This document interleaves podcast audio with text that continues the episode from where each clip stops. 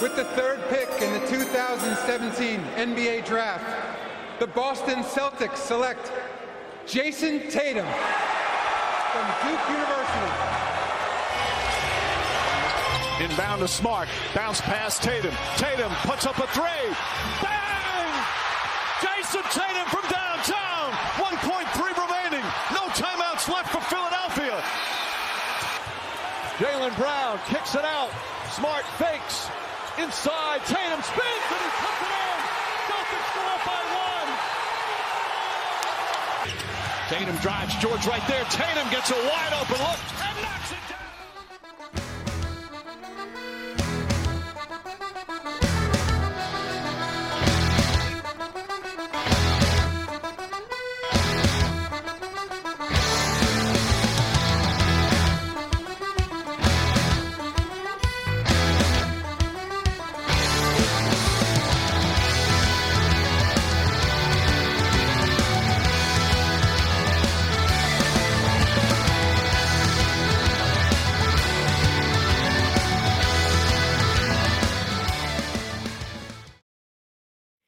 Γεια σας, γεια σας, Celticers, ακόμα ένα επεισόδιο, είμαι ο Νίκος Και εγώ είμαι ο Αντώνης, καλησπέρα παιδιά. και μ, ακούτε δύο άτομα που υποστηρίζουν μια ομάδα που είναι πρώτη στο NBA. Είναι η πρώτη ομάδα που έφτασε στις 10 νίκες, με ρεκόρ Ακριβώς. 12. Ε, πέντε σερί νίκες έχουμε, έχουμε χτίσει Έχουμε πέντε σερινίγες, ναι. τέλεια. Τελευταία είναι η χθεσινοβραδινή στο Τορόντο απέναντι στους Raptors. Πύριος νίκη, θα τη χαρακτήριζα. Ήταν ένα πολύ δύσκολο παιχνίδι. Δύσκολο, χωρίς λόγο, καταρχήν. Και αυτό που προέκυψε το τέλος με τον Τζέιλιν Μπράουν είναι κάτι που μας κρατάει τώρα σε αγωνία μέχρι να μάθουμε τα πρώτα νέα. Ναι, νομίζω ότι οτιδήποτε άλλο από αυτό το παιχνίδι μας περνάει, εμένα τουλάχιστον μου περνάει παγερά διάφορο. Δηλαδή, είδα ένα παιχνίδι στο οποίο μ, ο Tatum ήταν πάρα πολύ κρύος, είχε ένα στα 11 τρίποντα. Ε, και είναι ένα παιχνίδι το οποίο το πήραμε και γενικά όταν παίρνεις ένα τέτοιο. Όταν καταφέρνεις να παίρνεις ένα παιχνίδι απέναντι σε μια ποιοτική ομάδα, γιατί εντάξει το Toronto δεν είναι ρε παιδί μου και η καλύτερη ομάδα στον κόσμο, αλλά δεν είναι και bottom 5 ας πούμε αυτή τη στιγμή στην Ανατολή. Ε, εγώ είμαι υπερευχαριστημένος. Ε, ο Al Horford ήταν τρομερός και έχει αρχίσει και βρίσκει το ρυθμό του. Ο Μπράουν ήταν πάρα πολύ καλός, ήταν και εύστοχος και κομβικός στην άμυνα. Και νομίζω ότι το μόνο που μας απασχολεί είναι αυτό που είπε και ο Νίκος, παιδιά, ότι στις τελευταίες φάσεις του αγώνα εκεί ο Μπράουν κάπως γλίστρισε. Και... Στην τελευταία φάση του αγώνα, σε μια Στην επαναφορά που τελευταία φάση του έχουμε, αγώνα. που έχουμε εμείς στην κατοχή και είμαστε μπροστά με τρεις. Εκεί πάνω στην προσποίηση για το ποιος θα πάρει την μπάλα στην επαναφορά, γλίστρισε. Νομίζω ότι αξίζει να αναφέρουμε τις δηλώσεις του Μπράουν. Σίγουρα αξίζει να φέρουμε. Έχει πολύ ενδιαφέρον και για το in-season tournament γενικά. Ναι. Ο οποίος είπε ότι γλίστρισα και προφανώς έχω προκαλέσει κάποιο τραύμα στον προσταγωγό. Ε, οπότε αυτό τώρα είναι ένας τραυματισμός περίεργος ο προσταγωγό. Οπότε να δούμε και περιμένουμε εξελίξεις βασικά. Αλλά είπε ότι ήταν ένα ε, παρκέ που γλιστρούσε πάρα πολύ. Πάρα πολλοί παίχτες γλιστρούσαν κατά τη διάρκεια του αγώνα, όπως είπε ο Τζέλεν. Και πολύ σωστά πρόσθεσε ότι καλό το θέαμα, καλό το in-season, το in-season tournament, αλλά να προστατεύσουμε λίγο και την ασφάλεια και την υγεία των παιχτών. Ναι, συμφωνώ απόλυτα και εντάξει, ήταν κάτι το οποίο ήταν πραγματικά αχρείαστο. Εντάξει, είναι, όπως είπες και εσύ, ρε παιδί μου, όταν το συζητάγαμε μεταξύ μας, ότι είναι λάθος της ομάδας ότι δεν έκλεισε το παιχνίδι όταν είχε ευκαιρίες και αναγκάστηκε ο Τζέιλεν να είναι μέσα, έτσι ώστε να μπορέσει να κλείσει το παιχνίδι. Αλλά OK, okay, τέτοια παιχνίδια συμβαίνουν συνεχώς. Στο NBA είμαστε. Οι παίκτες είναι υπερταλαντούχοι, θα βάλουν κάποια σουτ. Οκ. Ε, έγινε. Εντάξει, δεν πιστεύω ότι είναι κάτι ιδιαίτερα σοβαρό. Δηλαδή, και ο Τζέιλεν έκανε αναφορά, για, όπως είπε και ο Νίκος, για ένα strained groin πιθανώς που έχει. Περιμένουμε βέβαια να μάθουμε updates. Αλλά δεν θεωρώ ότι είναι κάτι το οποίο, δηλαδή στη χειρότερη περίπτωση θα τον κρατήσει έξω 3-4 εβδομάδες. Το οποίο στη φάση που είμαστε, επειδή είναι και πάρα πολύ νωρίς, μπορούμε άνετα να το αντέξουμε. Όπως δείξαμε και στο. Δεν θυμάμαι, προχθές, αντιπροχθές, τέλο πάντων, στο παιχνίδι με τη Σήμερα εβδομάδα Φιλαδέλφια. Πέμπτης. Ακριβώς. Το οποίο παιχνίδι το κερδίσαμε χωρίς Μπράουν και χωρίς Πορζίνγκης. Μέσα στη Φιλαδέλφια. Ενώ η Φιλαδέλφια, εντάξει, δεν είχε Μπατούμ η Φιλαδέλφια από ό,τι θυμάμαι. Και Δεν Ούμπρε. είχε Μπατούμ και, και Ούμπρε. Ναι. Ναι. Αλλά και πάλι ήταν ένα παιχνίδι το οποίο γενικά ο Πάγκος έχει αρχίσει να μας δίνει την αξία του και έχει αρχίσει να μπαίνει στο παιχνίδι full. Ε, με μπροστάρι τον φοβερό και τρομερό και σε επίθεση και σε άμυνα Sam Hauser, τον οποίο πλέον νομίζω ότι Πρέπει Νίκο. κάποια στιγμή να τον συζητήσουμε λίγο. Ναι, νομίζω ότι Τον πλέον έχουμε απολαμβάνουμε παραμελήσει. το... Νομίζω απολαμβάνουμε να τον βλέπουμε πλέον, έτσι. είναι, κοίταξε, εντάξει, το τρίποδο και το επιθετικό ταλέντο το ξέραμε. Τα πράγματα που κάνεις στην άμυνα δεν τα περιμέναμε ποτέ. Και σε συζητήσεις και πριν την εκκίνηση της χρονιάς και κατά τη διάρκεια στα πρώτα μάτς. Το συζητούσαμε ότι πολύ πιθανό, μάλιστα είχαν πει, πολύ πιθανό ο Μπρισέτ να πάρει τη θέση του Χάουζερ στο rotation. Ούτε καν με αυτό το Χάουζερ. Όχι, όχι, ούτε, ούτε καν κοντά ότι... για μαθητικό να ο Χάουζερ. Αυτή τη στιγμή έχει πάρει σίγουρα τη θέση του Πρίτσαρτ. Ενώ σε προτεραιότητα στο rotation. Ω έβδομος παίκτης εννοείς. Ναι, ναι, ναι, 100%. Mm. Ο Πρίτσαρτ που προβληματίζει βέβαια με την αστοχία του. Εντάξει, γενικά δεν είναι κακός, λάθη δεν κάνει. Αμυντικά είναι καλός και είναι μαμούνας. Δηλαδή, τον βλέπεις ότι μέσα, είναι μέσα σε όλες τις φάσεις. Μπορεί να πάει ανάμεσα στα θηρία να πάρει το rebound. Και έχει. Αλλά είναι πολύ άσχος και έχει έλλειψη αυτοπεποίθηση, ναι, ναι, ναι. νομίζω. Σίγουρα είναι το θέμα με αυτοπεποίθηση και εμένα μου αρέσει τουλάχιστον που έχει μπει στο concept, ρε παιδί μου, της ομάδας, στο drive and kick. Drive and kick. Δηλαδή τον βλέπεις ότι προσπαθεί να καταρρεύσει την άμυνα. Και ναι. με, με τον Pritchard μες στο γήπεδο δημιουργούμε ε, ανοιχτά σου. Οπότε η εικόνα που έχουμε στους βασικούς μεταφέρεται και στον πάγκο μέσω του Pritchard. Οπότε δεν μπορείς να του πεις ότι είναι πλήν στο γήπεδο. Απλά η ιδανική version που έχουμε στο μυαλό μας για αυτή την ομάδα είναι μια version στην οποία ο Pritchard είναι όσο εύστοχος όσο ξέρουμε ότι μπορεί να είναι. Γιατί παιδιά, ο Pritchard έχω ειδήσει ότι είναι ένας πολύ καλός σούτερ. Αυτό. Έτσι. Ναι, έχει δείξει ότι μπορεί να είναι σνάιπερ. Ίσως βέβαια με τον καιρό εσύ να προσπαθήσει λίγο και ο Μαζούλα να τον, ε, να τον εντάξει λίγο περισσότερο και να προσπαθήσει να τον τρέχει λίγο εκτός μπάλας. Γιατί εντάξει και τα περισσότερα παίρνει ο Πρίτσαρτ επειδή τη χειρίζεται την μπάλα ως point guard. Ναι, ναι. Είναι και από την τρίπλα ή ναι, δεν είναι, τόσο εύκολα shoot. Ναι. Ακριβώς. Οπότε ίσως προσπαθήσει λίγο αυτό να το φτιάξει ο Μαζούλα. Και αφού ανέφερα το Μαζούλα, ας πάμε λίγο και σε αυτό που συζητάγαμε μεταξύ μας για τον Brown, γιατί το θεωρώ πάρα πολύ ενδιαφέρον. ε, και συζητάγαμε, παιδιά, για να, για να σας βάλουμε και στο κλίμα, συζητάγαμε το ότι Μας φαίνεται, ρε παιδί μου, από την εικόνα που έχουμε πάρει μέχρι τώρα, ότι ενώ το επιθετικό πλάνο είναι άριστο μέχρι στιγμής, ο μόνος που δεν έχει καταφέρει 100% να ενταχθεί σε αυτό το επιθετικό πλάνο, αν και είναι πάρα πολύ καλός μέχρι στιγμής, είναι ο Τζέιλεν Μπράουν.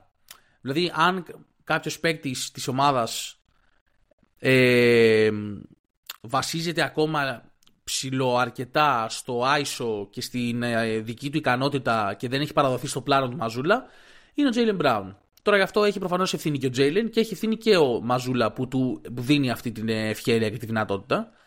Αλλά και εγώ ανυπομονώ να δω τι προσαρμογές θα κάνει και στην επίθεση ώστε να εντάξει και το Τζέιλεν λίγο περισσότερο. ώστε γιατί το πρόβλημα παιδιά με τον Τζέιλεν είναι ότι ενώ είναι ένας εξαιρετικός παίκτης, okay, δεν είναι ο παίκτης ο οποίος μπορεί σταθερά να έχει την μπάλα και να σου δημιουργεί από την τρίπλα. Γιατί το handling του δεν είναι στο επίπεδο που πρέπει να είναι, κάνει πάρα Γιατί πολλά δεν έχει την τρίπλα.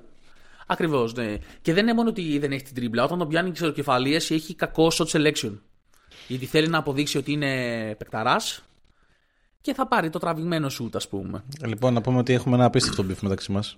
Ναι, εντάξει, Εγώ παιδιά, έχω, έχω, γίνει, έχω γίνει full αντιμπραουνικό για κάποιο λόγο. Μετά το πρώτο παιχνίδι με τη Φιλαδέλφια, βασικά. Για να τα πω όλα εκεί. Ναι, ναι, ακριβώς εκεί ξεκίνησε. Έχει ανοίξει εμφύλιο όλο. Ναι, έχει ξεφύγει το, το, το, το, θέμα, έχει ξεφύγει. Εντάξει, είναι παιχταράς ο ναι. Μπράουν. Είναι ο νούμερο 2 στην ομάδα. Είναι νούμερο 2 στην ομάδα. Ήτανε... Τέλος είναι νούμερο 2 στην ομάδα και χθες okay. ήταν ο καλύτερος μας παίξει στο παρκέ. Ξεκάθαρα. Ναι, ήταν. Ήτανε. Ο Μπράουν. Αλλά ρε παιδί μου, είναι αυτό που είπες ότι αν τον πιάσει ξεροκεφαλίαση. Και βασικά είναι ο μόνος παίκτης γιατί και ο Τέιτουμ έχει κάνει τρομερή προσαρμογή ως προς το ΑΙΖΟ του. Θα φτάσουμε και στον Τέιτουμ. Θα φτάσουμε ναι. στον Ναι. Ε, είναι ο μόνος παίκτη που επιμένει εκεί με το Άιζο. Δηλαδή, όταν είναι μόνος του στο γήπεδο και όταν λέω μόνος στενό, είναι έξω ο Τέιτουμ και είναι έξω ο Holiday, ο Τζρου, ο οποίος νομίζω ότι είναι η βασική ευθύνη ο Τζρου που έχει περιοριστεί το πολύ Άιζο και του Tatum. Ε, όταν είναι αυτοί οι δύο ε, έξω, ο Τζέιλεν ναι. μέσα κάνει άστο. Ό,τι του κατέβει. Νομι... Νομίζω ότι και ο Πορζίνγκης είναι ένας βασικός λόγος που έχει περιοριστεί το ISO, διότι πλέον, υπάρχει, και... Ναι. διότι πλέον υπάρχει και η επιλογή ότι okay, δεν δούλεψε η επίθεση pick and pop ή να πάρει ο Πορζίνγκης ένα mismatch. Το οποίο ναι, ναι. επιτέλους σε δύο-τρεις φάσεις χθες το είδαμε. Δηλαδή το Πορζίνγκης απλά να παίρνει την μπάλα στο mismatch και να αποστάρει. Και να έχει... Επιτέλους! Ναι, και να έχει μπροστά το Σρέντερ, ας πούμε. Ναι, ναι, ναι. Και το έκανε και στο τέλος, παιδιά, που ήταν, έβαλε δύο-τρία κρίσιμα καλάθια τέτοια. Ναι, ναι, ναι. Σαν ήταν το παιχνίδι. Ισχύει. Ε, ναι, για να επιστρέψουμε λοιπόν και να το κλείσουμε, ρε παιδί μου, όλο αυτό ε, και για τον beef με τον Jalen Brown. Ε, πιστεύω ότι αυτό πρέπει λίγο ο Μαζούλα να το πάρει πάνω του και να, να κάτσουν με όλο το προπονητικό team να δουν film μαζί με τον Brown και να το εξηγήσουν πώ θέλουν να το χρησιμοποιούν. Και μια ιδέα πούμε, που έχω εγώ που θέλω πάρα πολύ να δω είναι θέλω να δω όπως βλέπουμε πλέον τα αποσταρίσματα του Tatum και εντάξει, παιδιά, η χαρά μας όταν βλέπουμε τον Tatum να αποστάρει πλέον είναι απίστευτη γιατί ο τύπος είναι τρομερά efficient. Βάζει κάτι shoot ακραία fade away. Το ίδιο πράγμα εγώ πιστεύω ότι θέλω να. Δεν πιστεύω ότι θα μπορεί να το κάνει ο Brown στο ίδιο επίπεδο, αλλά θέλω να δω και τον Brown να αποστάρει, διότι όσες φορές πιάνει την μπάλα στο post, έχει και την ευκαιρία και να σκοράρει προφανώς γιατί είναι τρομερός σκόρερ, αλλά μπορεί και, και από το midrange κυρίως, αλλά είναι και καλύτερος δημιουργός από το post από ό,τι του δίνουν credit. Δηλαδή, είδα δύο, κάνα δύο φάσεις χθες που έβγαλε δύο ωραίες πάσει στον Μπορζίνγκης, ας πούμε, και βγήκε εύκολο καλάθι από το post. Οπότε νομίζω ότι. Συγγνώμη για να το κλείσω. Ναι, ναι, ναι, ναι. Οπότε νομίζω ότι θέλω πάρα πολύ να δω τον Brown να κινείται εκτός μπάλας και αυτό που, που λέγαμε χθες ότι δεν μου αρέσει καθόλου όπου έχει πάρει τον Brown από τη γωνία και τον έχει βάλει στην περιφέρεια πάνω. Αυτό πρέπει Ναι. για να αλλάξει για μένα. Ο Brown πρέπει να είναι Ναι, στη ναι. γωνία και να κυνηγάει, να παίρνει screen, να κουνιέται εκτός μπάλας και να πιάνει την μπάλα εκεί που τη θέλει. Όχι να την παίρνει από το λόγο, να την τριπλάρει, να τη ζαλίσει, να την τριπλάρει, να τη ζαλίζει και στο τέλος να τη χάνει. Αυτό. Έχεις δίκιο σε αυτό. Γι' αυ- Γι' αυτό. Shout out στον Αντώνη τον Τζέπα. Που πίνει το μπυράκι του το δανέζικο τώρα. Δεν τρέπεται Παιδιά, live. στην υγεία σας, στην υγεία σας να είμαστε καλά. Εταιρείες δεν λέμε γιατί δεν παίρνουν χορηγία, αλλά στην υγεία σας. Ναι, ναι, σωστό.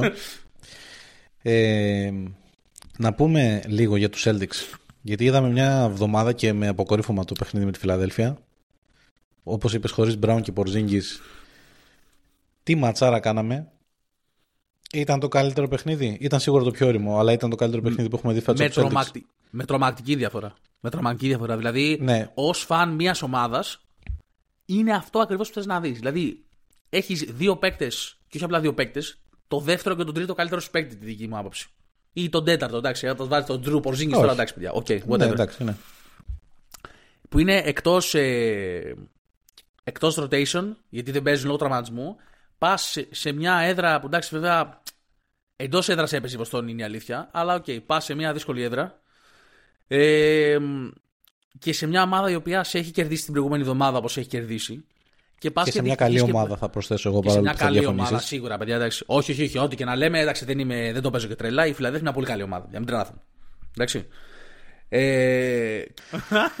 ναι, παιδιά, το είπα. Η Φιλαδέλφια είναι καλή ομάδα. Σημειώστε την ημερομηνία. Ε...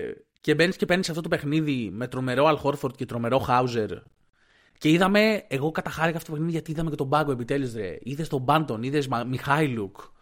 Ε, Πήραμε Κορνέτ, διπλό ο μέσα στη Κορνέτ. Φιλαδέλφια, Ζωέλ Embiid με Σβή Μιχάηλιουκ. Ναι, παιδιά. Κορνέτ, ε, τι είχε, 9 πόντους, 7 rebound. 9 Δαιμονιώδες πόντους, ναι, ναι. παιχνίδι. Ναι, ναι. Δαιμονιώδες παιχνίδι. Αλλά ήταν έρευνα που παίξανε μπάσκετ.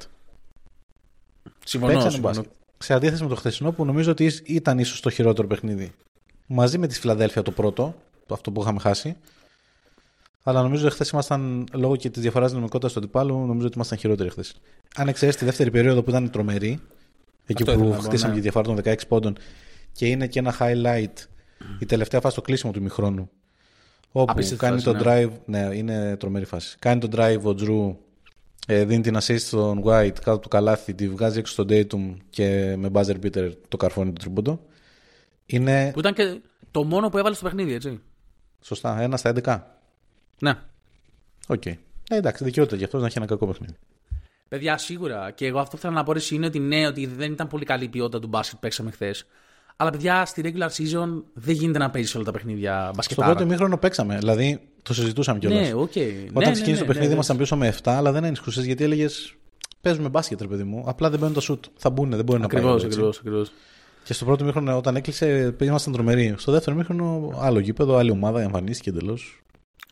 Ρε, εντάξει, απλά θέλω να σου πω ότι εφόσον έχεις έναν τρόπο, βρίσκεις έναν τρόπο να τα παίρνεις αυτά τα παιχνίδια. Μια χαρά. Ωραία, πάμε πάλι στην κουβέντα που έχουμε ξανακάνει. Αυτό το παιχνίδι πέρυσι το παίρνες; Όχι. Ποτέ.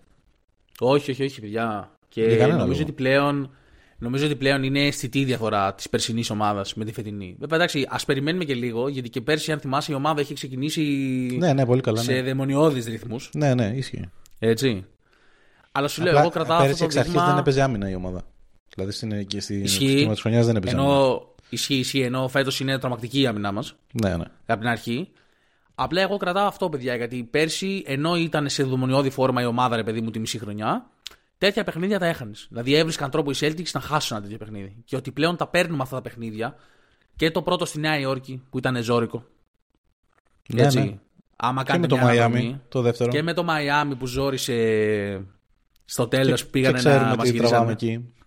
Ναι, παιδιά, εντάξει, εκεί φαντάσματα. Βλέπει ο κάθε φαν των Celtics εκεί πέρα και ο κάθε παίκτης των Celtics με τη συγκεκριμένη ομάδα. Όχι, νομίζω ότι εγώ από την εικόνα της ομάδας. Βέβαια, εντάξει, υ- υπάρχουν προφανώς περιθώρια βελτίωσης. Αλλά είμαι, Καλά, εννοείται. υπερ, είμαι υπερευχαριστημένος για την εικόνα. Δεν, δεν νομίζω ότι θα μπορούσε αυτή η χρονιά μέχρι στιγμής να εξελιχθεί καλύτερα. Ναι, Για δεν τους περιμένουμε Celtics. αυτό το ξεκίνημα τόσο καλό. Γιατί Ναι, ναι, είμαστε ναι, σχετικά είναι- μια καινούρια ομάδα. Ο Μαζούλα Ναι. επίσης νομίζω είναι πολύ διαφορετικός. Δηλαδή τον βλέπω και, και επίσης υπήρξε γκρίνια χθες ως προς το εξής διάβαζα στα social media. Ε, τελείωσε το παιχνίδι και είχαν μείνει δύο time out που θα μπορούσαν να έχουν πάρει Celtics και δεν τα πήρε. Και υπήρξε η κλασική γκρίνια ότι μαζεύοντας τα time out του Ματζούλα τι θα αγοράσει, ξέρω εγώ, κάποια στιγμή. Αλλά υπήρξε Ναι, οκ. η λεπτομέρεια ότι οι Raptors δεν είχαν δικαίωμα να πάρουν time out γιατί είχαν χάσει το time out τους νωρίς το παιχνίδι ε, Challenge. σε ένα challenge που έκαναν. Σωστά. Οπότε ο Ματζούλα δεν το πήρε για να μην τους δώσει το δικαίωμα να οργανώσουν επίθεση. Και Σωστό. νομίζω πολύ, και πολύ καλά έκανε. Εν τέλει. Εντάξει, παιδιά, τώρα ξέρετε, τι γίνεται. αυτά τα πράγματα κρίνονται από το αποτέλεσμα τους. Δηλαδή, άμα Ναι, δεν το εντάξει, είχε πάρει το προφανώς. παιχνίδι, ναι, να Ναι, καθόμαστε εντάξει. να συζητήσουμε ότι α, δεν πήρε το time out. Ε, τώρα όχι, μου περνάει παγερά αδιάφορα. Δηλαδή, οκ. Πάντως διάβασα, μ, έκανε μια ανάρτηση, κάνανε η Pick and Popa στο Facebook μετά το παιχνίδι με τη Φιλαδέλφια. Με την οποία συμφωνώ πάρα πολύ. Δηλαδή, κάποιος βλέποντας τους Celtics μπορεί να πει: Έλα, παιδιά, με το τρίποντο, τρίποντο, τρίποντο, τρίποντο. Δεν είναι μπε- μπάσκετ αυτό. Αλλά δεν έχει καμία σχέση το παιχνίδι αυτό, γιατί και πέρσι βλέπαμε τρίποντο, τρίποντο, τρίποντο, τρίποντο από τους Celtics. Δεν έχει καμία σχέση το περσινό παιχνίδι των Celtics με το φετινό. Το φετινό είναι μια τριγωνομετρία. Το 80% το λιγότερο των shoot που βγάζουν οι Celtics είναι ελεύθερα. Δεν μπορείς Ναι, να τα γιατί πάρεις. βγαίνει. Ναι, γιατί Και με βγαίνουν από ένα την κυκλοφορία μέσο της όρο. Μπάλα. Ναι, ναι. Δηλαδή κάνει πάρα πολύ ωραίες επιθέσεις. Και καταλήγει σε ένα ελεύθερο τρίποντο. Και με ένα μέσο όρο 36% που δεν είναι κατεξοφρενικό, είναι πολύ δύσκολο μια ομάδα να τους σταματήσει τους Celtics, ειδικά και με την άμυνα που παίζουν τους Celtics φέτος.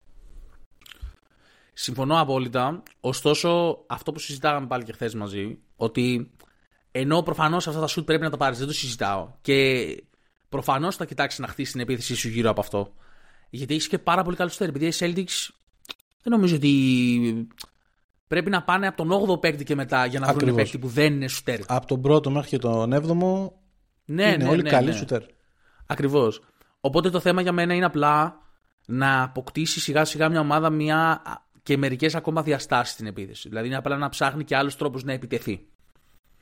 Κατάλαβες τι εννοώ; Το οποίο το κάνει κατά καιρούς, αλλά το κύριο πλάνο ακόμα είναι αυτό. Drive and kick μέχρι να βρούμε το ελεύθερο σουτ.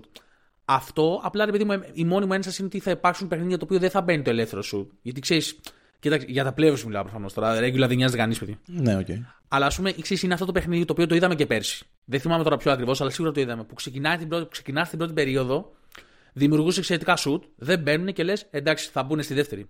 Έρχεται και η δεύτερη, δεν μπαίνουν, λες εντάξει, θα μπουν στο δεύτερο ημίχρονο. Και κάπως έτσι ξεκαταλήγει να χάνεις το παιχνίδι. Δηλαδή αυτά τα παιχνίδια, εκεί που όντως δεν μας βγαίνει, πρέπει να βρούμε έναν τρόπο να προσαρμοστούμε. Δηλαδή χθες δεν υπήρξε προσαρμογή, απλά ξεκίνησαμε να μπαίνουν τα Όχι, shoot. καμία, Αυτό καμία είδα προσαρμογή εγώ. απολύτω. Ναι, ναι, ναι, καμία απολύτω προσαρμογή. Κατάλαβε τι εννοώ. Απλά αυτό ότι σε αυτή την περίπτωση πρέπει να βρει η ομάδα να έχει ένα counter, να έχει ένα plan B. Αυτό είναι το μόνο που που έχω εγώ σαν ένσταση. Αλλά κατά τα άλλα, παιδιά, ναι, είναι, νομίζω ότι είμαστε υπερευχαριστημένοι από την εικόνα της ομάδας. Λοιπόν, έρχεται μια εβδομάδα. Ε, αύριο παίζουμε με το Memphis, στο Memphis. Βασικά, δεν ξέρω αν έχει μείνει Memphis. Δεν ξέρω ποιος έχει μείνει να παίξει. Δηλαδή, τραυματίστηκε και ο Smart. Και κρίμα γιατί ήθελα να τον δω στο παιχνίδι τώρα αυτό. Και καλή ανάρρωση να πούμε. Και καλή στο- ανάρρωση, ναι. Πρώτα απ' όλα και στον Jalen Brown, που φοράει και ακόμα τα πράσινα, αλλά και στον Marcus Smart εννοείται, παιδιά. Εντάξει. Που φοράει ακόμα τα πράσινα γιατί έχει κάποια πληροφορία ότι δεν θα συνεχίσει; Ε, όχι. Ε, και απλά, εντάξει, μετράω τις μέρες μέχρι να δω το report του Woj Ναι, ναι. ότι the Boston Celtics have traded back for Marcus Smart. Μπλα μπλα, etc. etc. Α, οκ. Εγώ να σου πω την αλήθεια, δεν μου λείπει ιδιαίτερα ο Smart. Με τον Τζρου που βλέπω, δηλαδή Κοίτα, ξέρεις θα τον σου πω; ερωτά μου για τον Τζρου. Θα σου πω, θα σου πω, θα σου πω. Α το πάρουμε. Α το πάρουμε. Α πάρουμε ένα. Ναι, και μετά και σε ξανάρθει. μετά. Ναι. Και μετά ξανάρθει. Ναι, ναι, και μετά ξανάρθει. Ναι, οκ.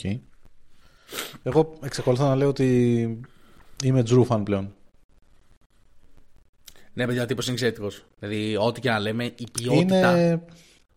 Ναι, ναι, είναι ποιότητα. Καταρχάς, και για να μην λες ότι είμαι κράχτης, φοβερό πείραμα του Ματζούλα που τον βάζει πάνω σε πεντάρια. Έχει πάει πάρα πολύ καλά. Πάρα πολύ καλά. Μέχρι Χθες- στιγμής. Χθες μόνο με το, Τορόντο ε, έκανε το χειρότερο του παιχνίδι απέναντι στο Σιάκαμ. Ναι. Όπου Αυτό, εντάξει, μο- αυτό μόνο. Αλλά εντάξει. που στο τέλος το Σιάκαμ τον έπιασε ο Μπράουν, όπου γενικά δεν Σωστά. ξέρω αν θυμάστε παιδιά και, από- και από τη φούσκα. Ο, ο Μπράουν όπου τον πετυχαίνει το Σιάκαμ τον περιποιείται δεόντως Ναι, ναι. στην άμυνα. ναι, ναι. Και ναι, τελείωσε το παιχνίδι. Ε, Αλλά αυτό εγώ είμαι και με αυτό, γιατί είναι στα πλαίσια του πειραματισμού. Κατάλαβες τι εννοώ. Πάντως, ρε παιδί μου, η εικόνα που σου αφήνουν οι Celtics είναι ότι δηλαδή και, στο, και χθες πάλι που το συζητούσαμε το, το παιχνίδι, το βλέπαμε παρέα υπό μία έννοια. Ένιωθε, δηλαδή, το συζητούσαμε και λέγαμε εντάξει, οκ, okay, θα κερδίσουμε. Δηλαδή, δεν. Εντάξει. Δηλαδή, και πίσω στο σκορ, όταν μείναμε και με ένα πόντο, ξέρω εγώ, κάποια στιγμή δεν νομίζω ότι πήρε μεγαλύτερο προβάδισμα το Toronto προς το τέλος. Ε, πήρε δύο. Ήμασταν νομίζω πολύ ε, cool. ήταν στο 199 κάποια στιγμή αυτό. Ναι, δύο Νομίζω. πόντους, ωραία, οκ. Αυτό, δηλαδή, σε αυτούς του Celtics πέρυσι, ξαναλέω ότι οι περσινοί Celtics δεν το είχαν πάρει στο παιχνίδι ποτέ. Ναι, και δεν, δεν είναι μόνο αυτό. Λέγαμε κιόλας ότι εντάξει και να το χάσουμε. Οκ. Ή ένα Ναι, τέτοιο εντάξει. παιχνίδι Ναι. θα είχαν σε ένα παιχνίδι λόγω αστοχίας. Συμβαίνει και στις καλύτερες οικογένειες, παιδιά. Εντάξει. Οκ. Λοιπόν, το πρόγραμμα της εβδομάδας είναι Memphis. Αύριο Κυριακή, γιατί γράφουμε Σάββατο σήμερα. Αύριο Κυριακή ξημερώματα Δευτέρας δηλαδή. Στις τι ώρα, 3, δεν το θυμάμαι. Δύο, ε, τρεις Ελλάδος, ναι. Μπερδεύομαι συνέχεια με τις Δανίες. Τρεις Ελλάδος, ναι, γιατί στη Δανία είσαι και σε μια ώρα πίσω. Yes. Ε, μ, τετάρτη ξημερώματα Πέμπτης με Bucks στο TT Garden. Που είναι ε, το πρώτο crash test ουσιαστικά το μεγάλο. Εντάξει, να σου πω κάτι. Α, και με αυτούς Ανυπομονούσαμε, τους Bucks. ανυπομονούσαμε για αυτό το παιχνίδι. Ναι, ναι, ισχύει. Όχι, εγώ δεν θα έλεγα με αυτούς τους Bucks, γιατί εντάξει, θα πάμε και στους Bucks σε λίγο, γιατί ανεβαίνουν οι Bucks. Θα έλεγα ότι χωρίς τον Brown δεν θα πάρουμε δείγμα, παιδιά, για αυτό το παιχνίδι. Οπότε πλέον.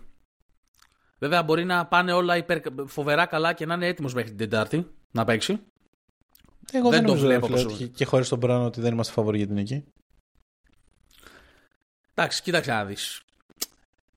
Δεν με... Σε αυτά τα παιχνίδια δεν, δεν με ενδιαφέρει τόσο το αποτέλεσμα. Με ενδιαφέρει να δω το ματσάρισμα, τα plays, Ε, ναι, πώς χωρίς θα Brown εξελιχθεί δεν το θα μπει στο παιχνίδι. ματσάρισμα. Δηλαδή δεν θα είναι Ε, μια ναι, πρόβα οπότε- playoff σίγουρα. Ακριβώς. Δεν θα πάρω δείγμα, ρε. Κατάλαβες τι εννοώ. Δεν θα πάρω δείγμα. Ναι. Όπως και εντάξει, είναι το ίδιο πράγμα και με το παιχνίδι με τη Φιλαδέλφια. Ότι ναι, προφανώς χαρήκαμε που πήγαμε στην έδρα τους και τους πήραμε το παιχνίδι χωρίς δύο βασικούς, αλλά δεν Ξέρεις πήρε όμως ότι ο Χόρφορντ θα είναι πάνω στον Embiid. Ο Μπομπάκα. Ναι, ναι, ναι. Και γυρνάει σε αυτό που συζητάγαμε. Το θυμάσαι που σου έλεγα ότι ο- σε τέτοια παιχνίδια πρέπει ο Χόρφορντ, αν όχι να ξεκινάει, θέλει λεπτά βασικού. Ναι. Και έκανε τη δουλειά και χωρίς κανένα τρελό χρόνο. Έτσι. 26 λεπτά έπαιξε, 27 δεν θυμάμαι. 28 λεπτά, κάτι τέτοιο. Έστω. έπαιξε, τίποτα. Οκ. Ναι, γιατί καλό Ωραία. το πείραμα με τον Τζρου, δεν το συζητάω. Αλλά όσον αφορά ειδικά το συγκεκριμένο πέμπτη, χρειάζεται νονός πατήρα Αλγόρφορντ. Σωστά και εύστοχος Να- από το τρίποντο. Πολύ, πολύ βασικό και αυτό. Φοβερά. Ναι, παιδιά, ναι, ναι. ναι. Δηλαδή στο παιχνίδι μας με την παρουσία του Χόρφορντ μέσα είναι σημαντικό να είναι εύστοχος γιατί όπως έχεις πει πρέπει να τραβάει τους ψηλούς έξω. Τον Embiid, ας πούμε, να τον βγάζει από τη ρακέτα. ακριβώς. Και να μπορείς να τον παίζεις, να τον έχεις μέσα, ρε. Γιατί άμα σου είναι εντελώς άστοχος. Ναι, μετά είναι η επίθεση unplayable, πάει ναι. όλη κατά διαόλου, ρε. Ναι. Πάει όλη κατά διαόλου η επίθεση μετά. Ναι.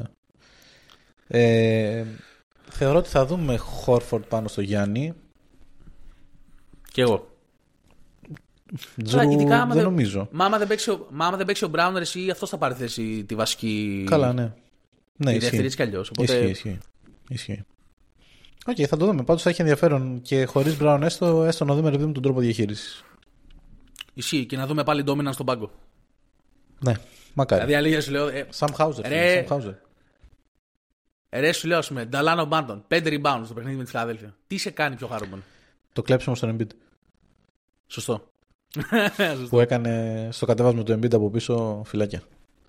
ναι, ναι, ναι, ναι, παιδιά. Λοιπόν, και κλείνει η εβδομάδα με Ορλάντο την Παρασκευή νωρίς. Τι ώρα; 9,5 ώρα Ελλάδος. 9.30 ώρα Ελλάδος. Το οποίο Και δεν σίγουρα είναι θα το καλ- δούμε. Ναι, ναι.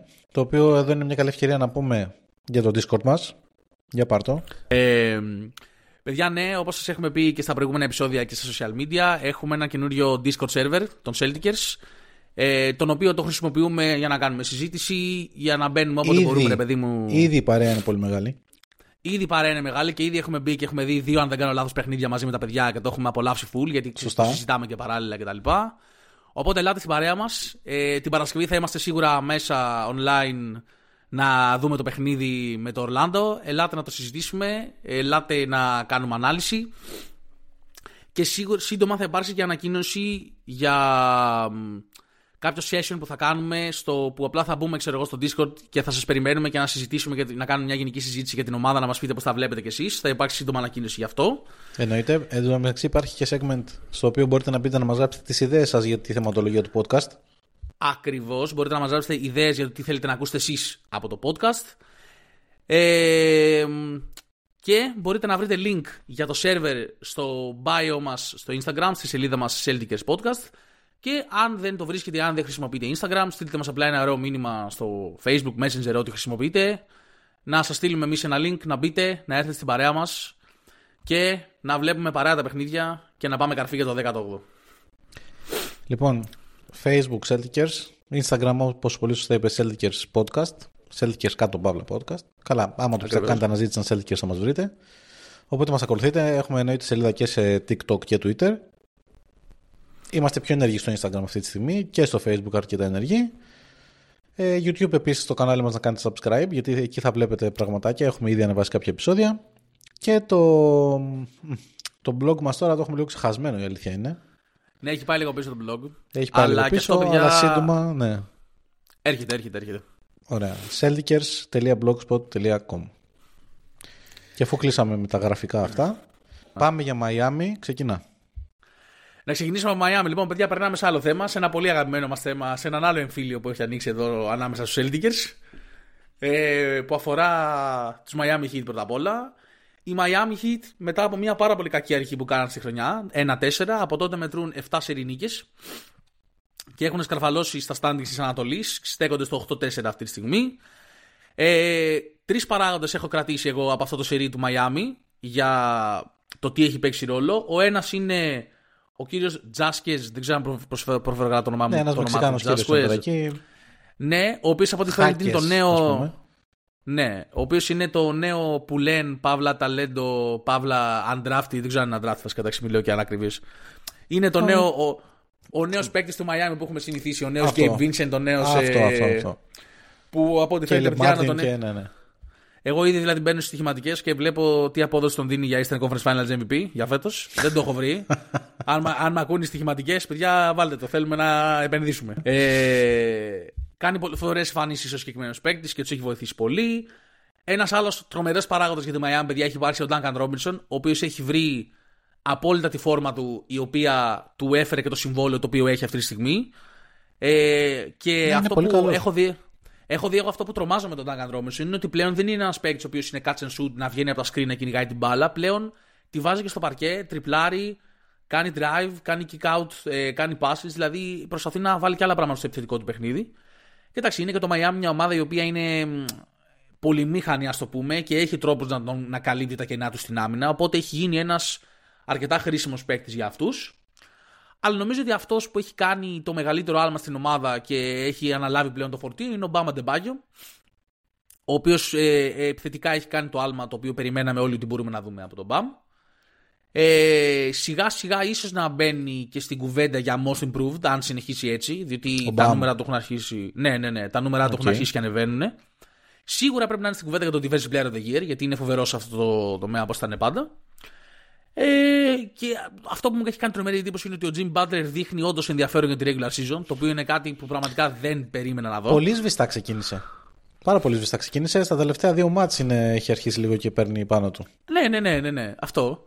Οπότε νομίζω, παιδιά, ότι πέσαμε πάρα πάρα πολύ έξω στις προβλέψεις μας για το Miami, από την εικόνα που βλέπουμε τουλάχιστον τώρα, διότι τους περιμέναμε μια ομάδα, δεν ξέρω αν θυμάστε, ότι το καλοκαίρι άφησε το Vincent να φύγει, ο οποίος Vincent στο LA δεν έχει αποδώσει. Άφησε το Στρούς να φύγει με τη σκεπτοϊκό ότι θα παίρναν τον Lillard, το Lillard δεν τον πήρανε ποτέ. Οπότε ήμασταν όλοι στη, στη, στην άποψη ότι επειδή είχαν αυτές τις απουσίες και δεν τις γεμίσανε, θα πέσουν. Και όμως όχι απλά δεν έχουν πέσει, τουλάχιστον από την εικόνα που δείξανε πέρσι στη regular season είναι καλύτερη. Είναι αρκετά καλύτερη. Σε σχέση Οπότε με την περσινή regular, ναι. Ναι. Εντάξει, Οπότε δεν θα είναι μπορούσα να μια είναι και ομάδα... χειρότερη εύκολα. Ναι, ισχύει αυτό που λες, οκ. Ε, οπότε, παιδιά, είναι μια... το Miami είναι μια ομάδα που κατά την άποψή μου τουλάχιστον είναι μια πάρα πολύ σοβαρή απειλή την οποία οποιαδήποτε ομάδα στην Ανατολή πρέπει να τη λαμβάνει υπόψη. Αυτό. Ωραία. Εγώ θα έρθω και θα διαφωνήσω κάθετα οριζόντια, διαγώνια και από όλες τις πλευρές. Εγώ νομίζω ότι έχει να κάνει με ότι είμαστε λίγο recency biased γιατί είναι τα, το σερί νικών που έχει κάνει το Miami που έχει παίξει με τον Κάο Δράμας, τον Βάο, ξέρω εγώ, τον ΟΦΗ Ηρακλείου Αττικής που ήταν ο Τρίφωνας που είχαμε στο προηγούμενο επεισόδιο, το οποίο μπείτε ακούστε το. Γεια σου Τριφωνάρα! Γεια σου Τρίφωνα. Ε, δεν το θεωρώ. Δεν το... Καλά, ούτε πέρσι το έπαιρνα πολύ σοβαρά υπόψη μου, αλλά ούτε φέτος το παίρνω. Γιατί; Ναι, εντάξει, OK, okay, ρε φίλε, εντάξει δεν το παίρνω πολύ σοβαρά υπόψη μου το Miami, ρε φίλε, γιατί εντάξει, κάποια στιγμή νομίζω ότι αυτό θα σταματήσει. Δεν νομίζω ότι μπορεί να κρατήσει πλέον αυτό το σε εισαγωγικά ψέμα. Με ποια έννοια, ότι πέρυσι ξεκίνησε η σειρά. Αφήνω έξω τη σειρά με τους Bucks, η οποία άλλες 100 φορές να γινόταν 100-0 θα την παίρναν οι Bucks. Δεν νομίζω ότι διαφωνούμε. Και με υγιή Γιάννη, ας πούμε. Πες ναι, το. εγώ, εγώ σε διαφωνώ. Τα έχουμε συζητήσει, δεν, δεν θα μπούμε πάλι τώρα στην ίδια ανάλυση. Παιδιά, τα έχουμε συζητήσει, πάμε παρακάτω. Ωραία. Ε, στη δικιά μας σειρά ξεκίνησε στο 3-0, στο 0-3 από το πουθενά. Μόλις πήγε ο Tatum πάνω στον Butler, η σειρά γύρισε. Και ο Butler, όπως είναι... πάρα πολύ καλά, δεν έβλεπε ούτε τον ήλιο. Αυτό είναι πολύ μεγάλη αλήθεια, φίλε, και πρέπει να το παραδεχτώ κι εγώ. Και, και στο παιχνίδι που είχαμε τώρα μαζί τους στη regular. Ακριβώς. Ο Tatum, παιδιά, τον, τον εξαφάνισε από το γήπεδο, τον Butler. Το οποίο είναι πολύ θετικό για μας. Ωραία. Ε, δεν νομίζω ότι θα συνεχίσει έτσι το Miami. Δηλαδή θα παίξει με καλές ομάδες, γιατί αυτές οι 7 νίκες δεν είναι με καλές ομάδες. Δεκτό. Θα... Okay, μια, η πιο καλή ομάδα ίσως είναι οι Lakers, που και η εικόνα αυτή των Lakers είναι πάρα πολύ κακή, αυτή που βλέπουμε μέχρι τώρα. Εντάξει, είναι κακή σε σχέση με αυτό που περιμέναμε να δούμε από αυτούς. Ναι. ναι. Έτσι. Και, Εντάξει, και με βάση το υλικό τους. Είναι πολύ κακή η εικόνα τους. Και με βάση το υλικό τους. Ναι, ναι, ναι. ναι. Δηλαδή θέλω να πω, επειδή μου ότι κερδίσανε τους Lakers που είναι μάλλον η καλύτερη ομάδα που κέρδισαν είναι οι Lakers, οι οποίοι δεν είναι αυτό που περιμέναμε ούτως ή άλλως. Όχι, όχι, όχι, σε καμία περίπτωση. Οπότε νομίζω ότι θα αρχίσουν σιγά σιγά να παίζουν σοβαρά παιχνίδια. Τα πιο σοβαρά παιχνίδια που έχουν παίξει είναι με εμά και με τους Bucks και τα έχουν χάσει και τα δύο. Έστω και με μικρή διαφορά, έστω και δύσκολα, εντάξει, αλλά τα έχουν χάσει και τα δύο. Όντως, όντως. Και εγώ ρε παιδί μου, νομίζω ότι τελικά ενώ διαφωνούμε, συμφωνούμε. Γιατί και εγώ ρε παιδί μου δεν λέω ότι τους θεωρώ φαβορή για οτιδήποτε. Και προφανώς σε ενδεχόμενη σειρά μεταξύ μας θεωρώ εμάς σαν διαφιλονίκη το φαβορή. Απλά λέω ότι σίγουρα, δηλαδή πώς το πω. Μπορεί να είναι και δικό μου λάθος βέβαια αυτό. Εγώ το είχα ξεγράψει εντελώς στο Miami από το μυαλό μου. Μετά το καλοκαίρι. το είχα. Αυτό. Εγώ δεν συνεχίζω να το έχω ξεγράψει. Okay. Δηλαδή πλέον το θεωρώ μια ομάδα η οποία μπορεί να σταθεί και να κάνει ζημιά. Αυτό. Το οποίο το ζημιά είναι και σχετικό, παιδιά. Δηλαδή και πέρσι και τη Φιλαδέλφια δεν την πέραμε στα σοβαρά και μας πήγε στα 7 παιχνίδια. Σωστά. Κατάλαβες την ομάδα. Εγώ με αυτό το σκεπτικό το λέω, ρε παιδί μου. Με αυτήν την άποψη ότι είναι μια ομάδα η οποία είναι αξιοπρεπής ομάδα. Στέκεται. Αυτό. Είναι καλύτερα από αυτό που περιμέναμε. OK, okay, αυτό. Εντάξει. Ναι, ναι, ωραία, αυτό. Και, ωραία, ότι... Ας πάμε λοιπόν στη Φιλαδέλφια, μιας και την ανέφερες. Okay. Στην οποία πάλι διαφωνούμε, αλλά από την αντίθετη πλευρά. Εγώ τη βλέπω τη Φιλαδέλφια, την πιστεύω. Νομίζω ότι έχει πολύ καλή ομάδα, έχει καλό προπονητή. Είναι ο παράγοντας Embiid OK που βασικά σε αυτό στηρίζει, αυτό είναι το κυρίως επιχείρημα, ότι είναι παιδιά, τον Embiid το βλέπουμε τώρα πόσα χρόνια, είναι ακριβώς το ίδιο πράγμα πώς το λούζεις στα playoff. Αυτό δεν είναι ουσιαστικά. Ε, ναι, ναι, εννοείται ότι είναι έτσι. Αλλά πλέον έχει έναν καλό προπονητή. Έχει δίπλα του έναν Tyrese Maxey, όπου είναι σε δαιμονιώδη φόρμα. Shout out στον Tyrese Maxey, παιδιά. Είναι καταπληκτικός φέτος. Και shout out στον Νίκο Καπετανάκη που τον διάλεξε για most improved. Ναι. Που πάει τρένο με. Ναι, ναι, ναι, ναι, ναι που πάει τρένο μέχρι στιγμή ο Μάξι για Most Improved, τρέχει μόνος του, νομίζω. Και πιστεύω ότι θα μας προβληματίσει πάρα πολύ η Φιλαδέλφια και στο μέλλον ακόμα περισσότερο. Γιατί με την ανταλλαγή Harden και με όλο το cap space που απελευθέρωσε, νομίζω ότι το Φλεβάρι θα κάνει πράγματα και θα πάρει παίχτες και θα δυναμώσει πάρα πολύ. Ή, ή το Φλεβάρι ή του χρόνου το καλοκαίρι, δεν ξέρω. Οπότε, νομίζω όμως ότι αν δεν το κάνει το Φλεβάρι για να είναι ανταγωνιστική, νομίζω ότι του χρόνου δεν υπάρχει Φιλαδέλφια με Embiid. Οτιδήποτε και αν το υποσχεθούν. Συμφωνώ σε αυτό που λες. Αλλά περιμένω αυτό και πιο πολύ αυτό με τρομάζει βασικά το τι θα κάνουν το Φλεβάρι. Γιατί μετά, αν δυναμώσουν κι άλλο, είναι θέμα. Και ήδη ακούγεται ότι είναι το φαβορή για την απόκτηση του Καρούσο από τους Bulls που πάνε για διάλυση. OK. Okay. Ε, εγώ το σέβομαι από όλο αυτό που λες. Και εντάξει, παιδιά, να ξεκαθαρίσουμε οι θέσεις μας, δεν το παίζουμε και τρέλα. Η Φιλαδέλφια είναι μια πάρα πάρα πάρα πολύ καλή ομάδα. Η επίθεση με τον Νέρς ρολάρει τέλεια. Και στην άμυνα, αν δεν κάνω λάθος, είναι καλή. Δηλαδή ναι, δείχνουν, μια πολύ καλή, δείχνουν μια πολύ καλή εικόνα. All around. Ο Μάξι είναι φοβερός και τρομερός φέτος επιθετικά. Το παιδί δηλαδή το έχει βρει. Καταρχάς είναι sniper. Δηλαδή η ικανότητα να δημιουργήσει από την τρίπλα είναι πάρα πάρα πολύ γρήγορος. Δηλαδή νομίζω ότι αυτή τη στιγμή μαζί με το Fox είναι οι δύο πιο γρήγοροι παίκτες στη Λίγκα. Ναι. Δηλαδή δεν ξέρω αν είσαι κάποιον άλλο στο μυαλό σου, αλλά εγώ δεν, δεν, δεν, δεν τους πιάνει κανείς αυτούς τους δύο. Όχι, νομίζω αυτοί οι δύο ναι, δεν μου έρθει κάποιος άλλος. Ναι, ε, και πολλά Εκτός πράγματα. και αν έχεις απέναντί σου τον Μπίσλεϊ που φαίνεσαι ούτως ή άλλως πολύ γρήγορος παίχτης. Ναι, που φαίνομαι κι εγώ γρήγορο σε μένα. Φάση με τον ας πούμε, που, ναι, ναι, ναι. που είναι σαν να αποσυνδέθηκε το χειριστήριο. λοιπόν.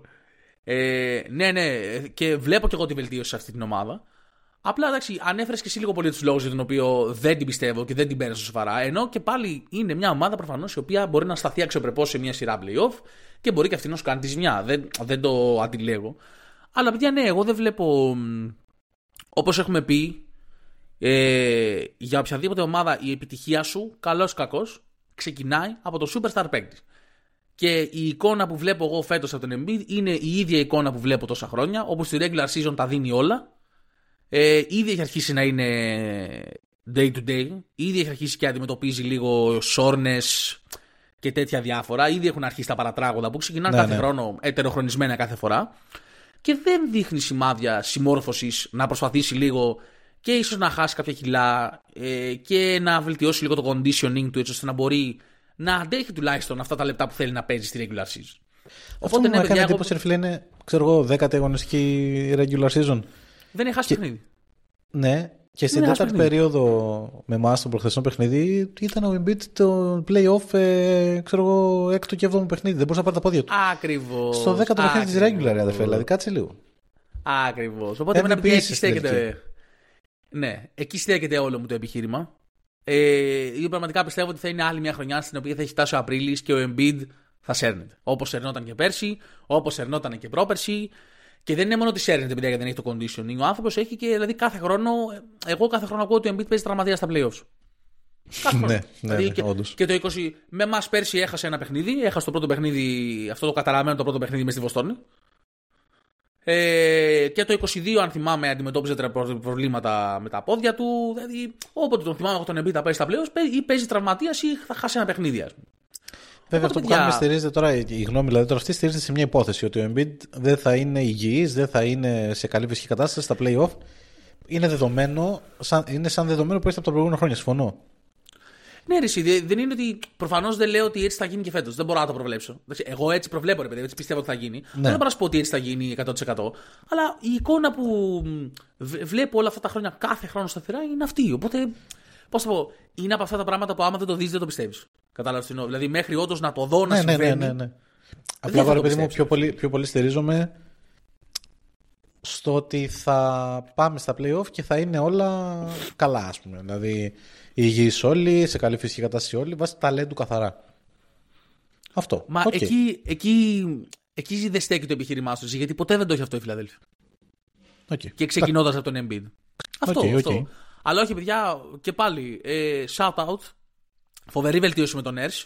Αν και εγώ το έχω εκφράσει και πάρα πολύ έντονα ότι δεν πιστεύω ότι ο Doc Rivers ήταν το πρόβλημα όλα αυτά τα χρόνια. Ε, αν και προφανώς ο Nick Nurse αυτή τη στιγμή είναι καλύτερος προπονητής από τον Doc Rivers, δεν το συζητάμε καν. Ε, ναι, εντάξει. Και στην τελική να σας πω κάτι, παιδιά, εγώ το έχω ξαναπεί. Μακάρι να πάνε όσο καλά γίνεται, γιατί εμείς θέλουμε πάντα να αντιμετωπίζουμε τον καλύτερο και να τον κερδίζουμε στο peak του.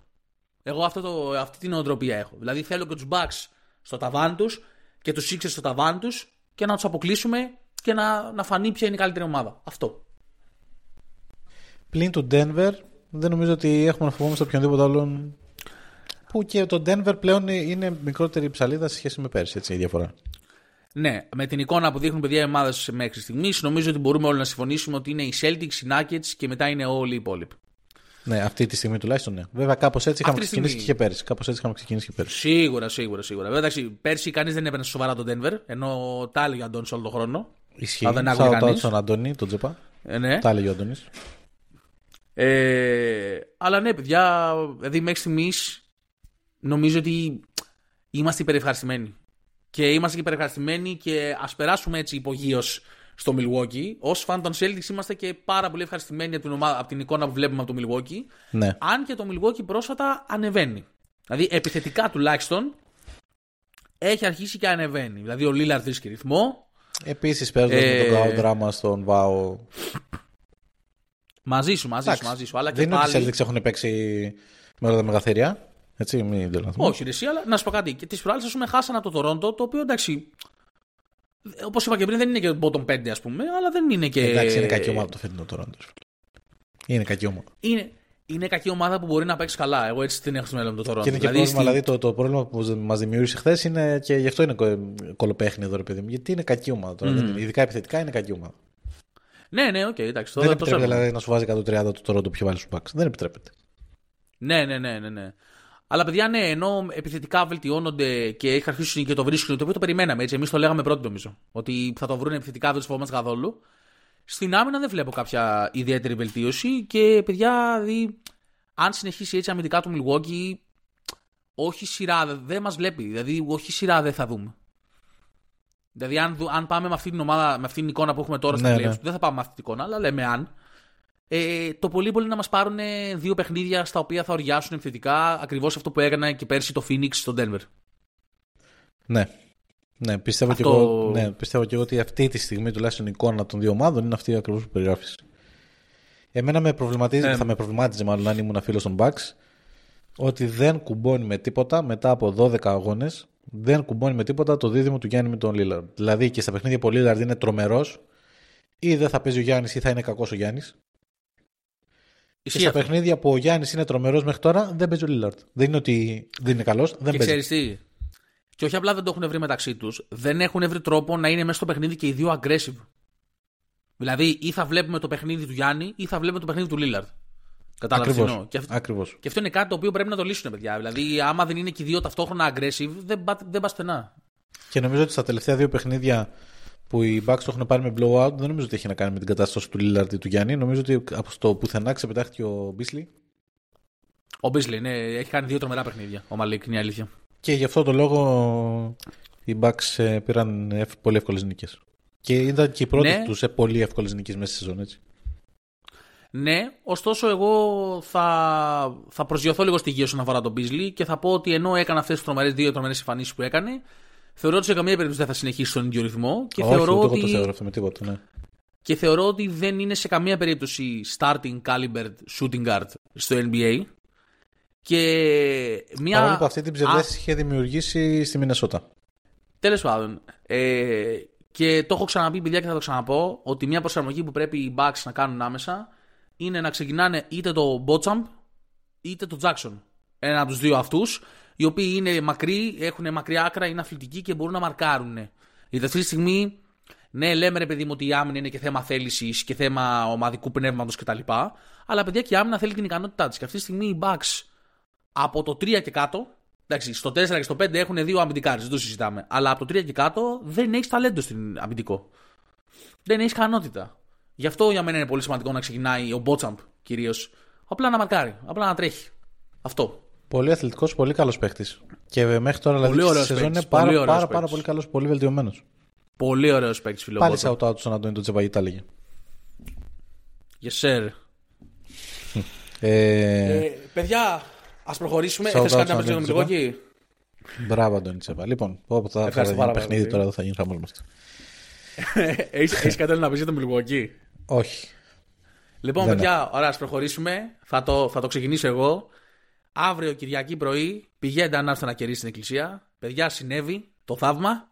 Κερδίσανε παιχνίδι ε, καλαθοσφαίρισης στο National Basketball Association οι Los Angeles Clippers. Ναι. Με, περίμενε, δεν... με, περίμενε πριν το πεις. Πριν πεις το όνομα, κάνε μια παύση. Με ε, clutch shoot του James Harden. End one τρίποντος στο τέλος, εκεί που είναι η σοπαλία, για να κάνει ice. Για να κάνει ice το παιχνίδι. Ε, νομίζω ότι η βασική προσαρμογή που κάνανε οι Clippers και πήραν μία νίκη. ε, και είναι αυτό που συζητάγα εγώ που το είχα πει και αυτό από την αρχή που πήγε ο Χάρντον στους Clippers. Ότι είναι πολύ κομβικό για αυτή την ομάδα ο Russell Westbrook να ξεκινάει από τον πάγκο. Να είναι, όχι να ξεκινάει, προφανώς, να είναι στον πάγκο, να έρχεται από τον πάγκο και να ξεκινάει ο Terence Mann, έτσι ώστε να μην χαλάει τόσο πολύ το spacing στη βασική πεντάδα και ο Westbrook να εκμεταλλεύεται τις ικανότητές του και το playmaking του με το second unit όπου θα μπορεί να είναι ελεύθερος και να καλπάζει. Και shout out και στο Russell Westbrook τρομερό που ήταν ο ίδιος βγήκε και το είπε μόνος του ότι εγώ θέλω να ξεκινάω από τον πάγκο για αυτόν τον λόγο. Μήπως ήθελε παιδιά... λίγο να προλάβει επειδή ήταν λίγο έτσι προδιαγεγραμμένη αυτή η πορεία ότι κάπως έτσι θα κατελήγει. Μήπως ήθελε να το προλάβει Δεν ξέρω, φίλε. στο επικοινωνιακό κομμάτι; Μπορεί να είναι αυτό που λες, μπορεί να δεν ισχύει αυτό που λες, αλλά εγώ Καλά, γενικά μικρή θέλω σημασία να. Ναι, σίγουρα. Εγώ θέλω ρε παιδί μου να σταθώ δύο λεπτά σε αυτό τον παίκτη, διότι απ' τη- μετά τη θητεία του του LA, παιδιά, εγώ το Westbrook το ξέγραψα. Δηλαδή θεώρησα ότι είναι απλά στην κάθοδο και δεν θα αργήσει η ώρα που θα παίζει ή στην Κίνα ή στην Ευρώπη. Δεν το κρύβω.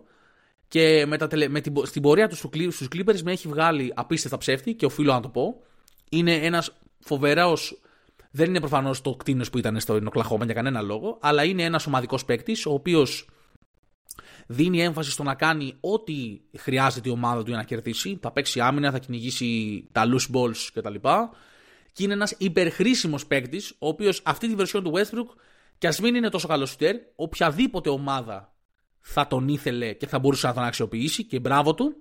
Και εγώ προσωπικά ανυπομονώ να τον δω σε αυτό το νέο path, ρε παιδί μου, που έρχεται από τον πάγκο και έχει αυτό το ρόλο. Και πιστεύω ότι οι Clippers θα πάνε καλύτερα λόγω αυτού. Και φυσικά με τον Terence Mann στη βασική πεντάδα, που είναι ένας πιο, τουλάχιστον τώρα, ταλαντούχος επιθετικά παίκτης. Αυτό. Οκ, δεν έχω να προσθέσω κάτι. Νομίζω- Συμφωνώ απόλυτα.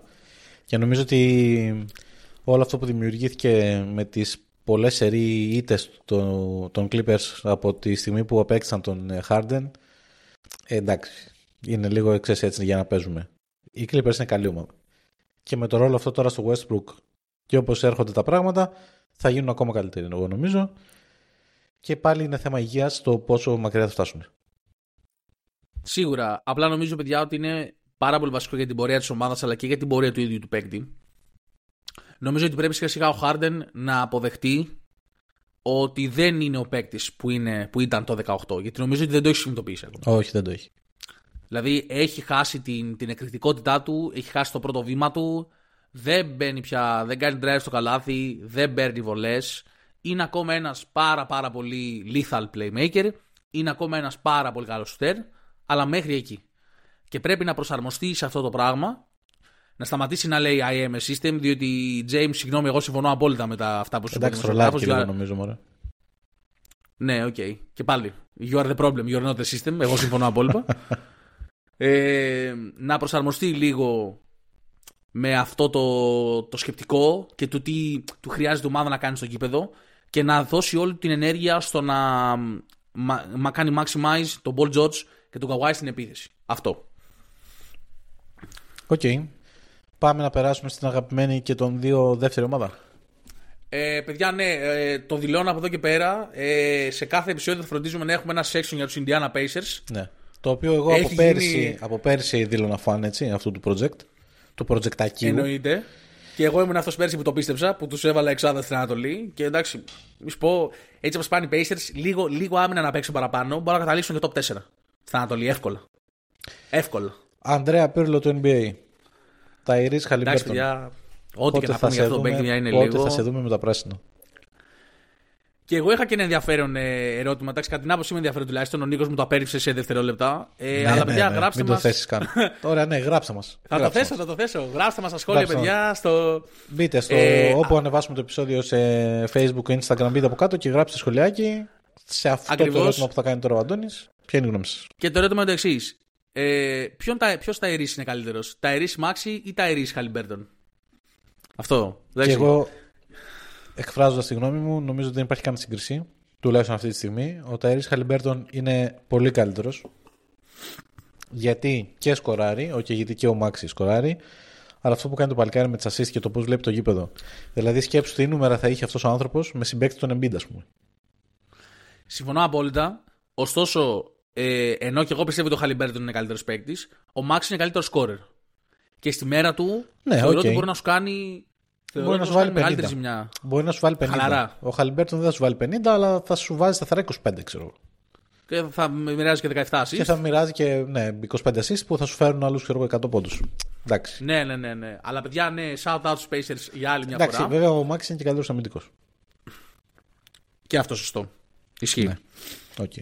Οπότε μει- μειώνει Οπότε, αν το το λίγο κατα σκεφτείς- αλλά και πάλι. Υπάρχει debate, υπάρχει debate. Ναι, δηλαδή, υπάρχει είναι, κουβέντα, ξέρεις, υπάρχει ένα- συζήτηση. Ναι, άμα θες να συζητήσεις, υπάρχει βεβαίως. Και είναι εξή και είναι και δύο τώρα παίκτες νέοι, ανερχόμενοι, προσπαθούν ο καθένας να κάνει πράγματα με την ομάδα του. Εγώ τους Απλά ο χαίρομαι Μάξι πάρα δεν πολύ νομίζω ότι υπάρχει τους περίπτωση να έρθει στου Celtics. παίκτες. Όχι. Ο Χαλιμπέρτον, ε, λόγω και της σχέσης που έχουμε με την Ινδιάνα και λόγω και της συμπάθειας που έχουμε στην Ινδιάνα, σαν οργανισμός και σαν Και- Celtics, γιατί μετράει η γνώμη μας πάρα πολύ, εννοείται να το πούμε. Έτσι. Εννοεί. Και τη σχέση μας που έχουμε τόσα χρόνια και οι Celtics με την Ινδιάνα, παιδιά, έτσι. Ναι, ναι, αλλά δευτερευόντως και εμείς σαν Celtics, γιατί θέτουμε τα ζητήματα εκεί που πρεπει Και νομίζω ότι είναι, τουλάχιστον συγκριτικά είναι πιο εύκολο σε σχέση με το να έρθει ο Maxey. Ναι, τέλο Ωραία. πάντων. Πραγματικά Ας μιλήσουμε- θέλουμε πάρα ας πολύ να μιλήσουμε για δούμε στα Ινδιάνα. πράσινα. οκ.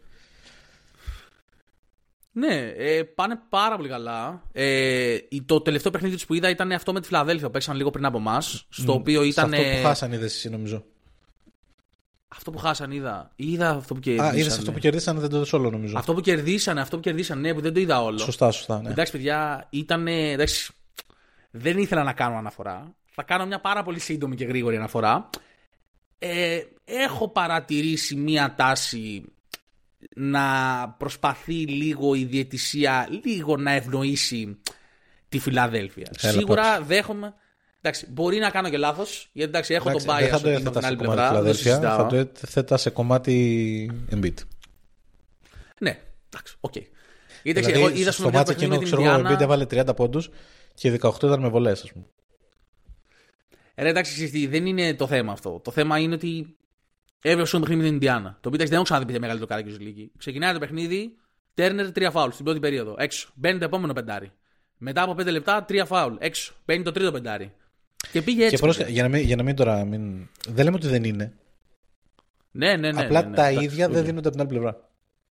Ακριβώς αυτό είναι το δικό μου το πρόβλημα. Αυτό εσύ. είναι, είναι αυτό ότι... είναι. Και με τα βήματα και Και όλα. είναι, γενι- και είναι γενικά το πρόβλημά μου με τη διαιτησία. Και δεν λέω, παιδιά, αυτό τώρα που θα πω, δεν λέω ότι πάει από τη μία πλευρά. Δεν λέω ότι η δικιά μου ομάδα μόνο αδικείται. Δεν το συζητάμε. Αλλά, παιδιά, είναι αρχή. Λάθη θα γίνουν. Είσαι άνθρωπος, δεν μπορείς να μην κάνεις λάθη, παιδιά, στην Παιδιά, είναι διαιτησία. δυνατόν ο Πορζίνγκη να έχει τις περισσότερες τεχνικές ποινές. Να έχει περισσότερες από Παιδιά, τον ναι. Draymond Green. Εντάξει, Και, αστείο. και κάτι, Αλήθεια. μιλάμε είναι αστείες, έτσι δεν είναι τώρα. Ναι, ναι, ναι, ναι. ναι. Ε, μ, ναι, δη- πρέπει να προσπαθείς τουλάχιστον ενώ θα κάνεις λάθη, ό,τι δίνεις από τη μία, να δίνεις από την άλλη. Δηλαδή δεν γίνεται, ας πούμε, να παίρνει τεχνική ποινή ο Πορζίνγκης επειδή απλά κρατήθηκε από το καλάθι να μην πέσει και να βλέπω τον Embiid, ο οποίος παιδιά δεν έχω ξαναδεί παίκτη να παίρνει το σφύριγμα που θέλει, να παίρνει το φάουλ και αφού πάρει το φάουλ να πηγαίνει στο διαιτητή να του κολλάει μούρι με μούρι και να παραπονιέται. Παιδιά, εγώ αυτό εντάξει, δεν παρακολουθώ και πολλά χρόνια NBA σε σχέση με κάποιους άλλους, ας πούμε. Έτσι. Έχω μια δεκαετία κοντά που παρακολουθώ σταθερά. Εγώ δεν το έχω ξαναδεί, παιδιά. Δεν, δεν το έχω ξαναδεί. Έχω δει Έλα, παίκτες να είναι, γκρινιάζουν κακο- που είναι, δεν πήραν το σφύριγμα. είναι κακομαθημένο παιδάκι. Εντάξει. Ναι, έχω δει παίκτες να γκρινιάζουν που δεν πήραν το σφύριγμα που θέλανε. Αλλά αυτό το πράγμα δεν το έχω ξαναδεί. Και δεν γίνεται να μην παίρνει μια τεχνική ενώ κολλάει εδώ στη μάπα του διαιτητή και γκρινιάζει ενώ έχει πάρει φάουλ και να μην παίρνει μια τεχνική σε όλο το παιχνίδι. Επίσης δεν γίνεται, επειδή είναι αυτό που λέμε Ό,τι δίνει από τη μένα δίνει και από την άλλη. Δεν γίνεται να βλέπω τον Embiid να κάνει 4-5 φάουλ και να τελειώνει το παιχνίδι με δύο φάουλ. Το οποίο το βλέπω πια, δηλαδή, ό,τι παιχνίδι έχω δει φέτος στη Φιλαδέλφια Ναι, είναι ισχύει, αυτό το ισχύει. πράγμα. Είναι Ισχύει. συστηματικό. Έτσι. Και με τα δεν λέω, βήματα. παιδιά, δε- δε- ο άνθρωπος, δεν λέω εγώ, παιδιά, ότι ούτε δεν λέω ότι είναι καλός παίκτης και με τα βήματα προφανώς που κάνει πάντα ένα βήμα πριν κάνει τρίπλα.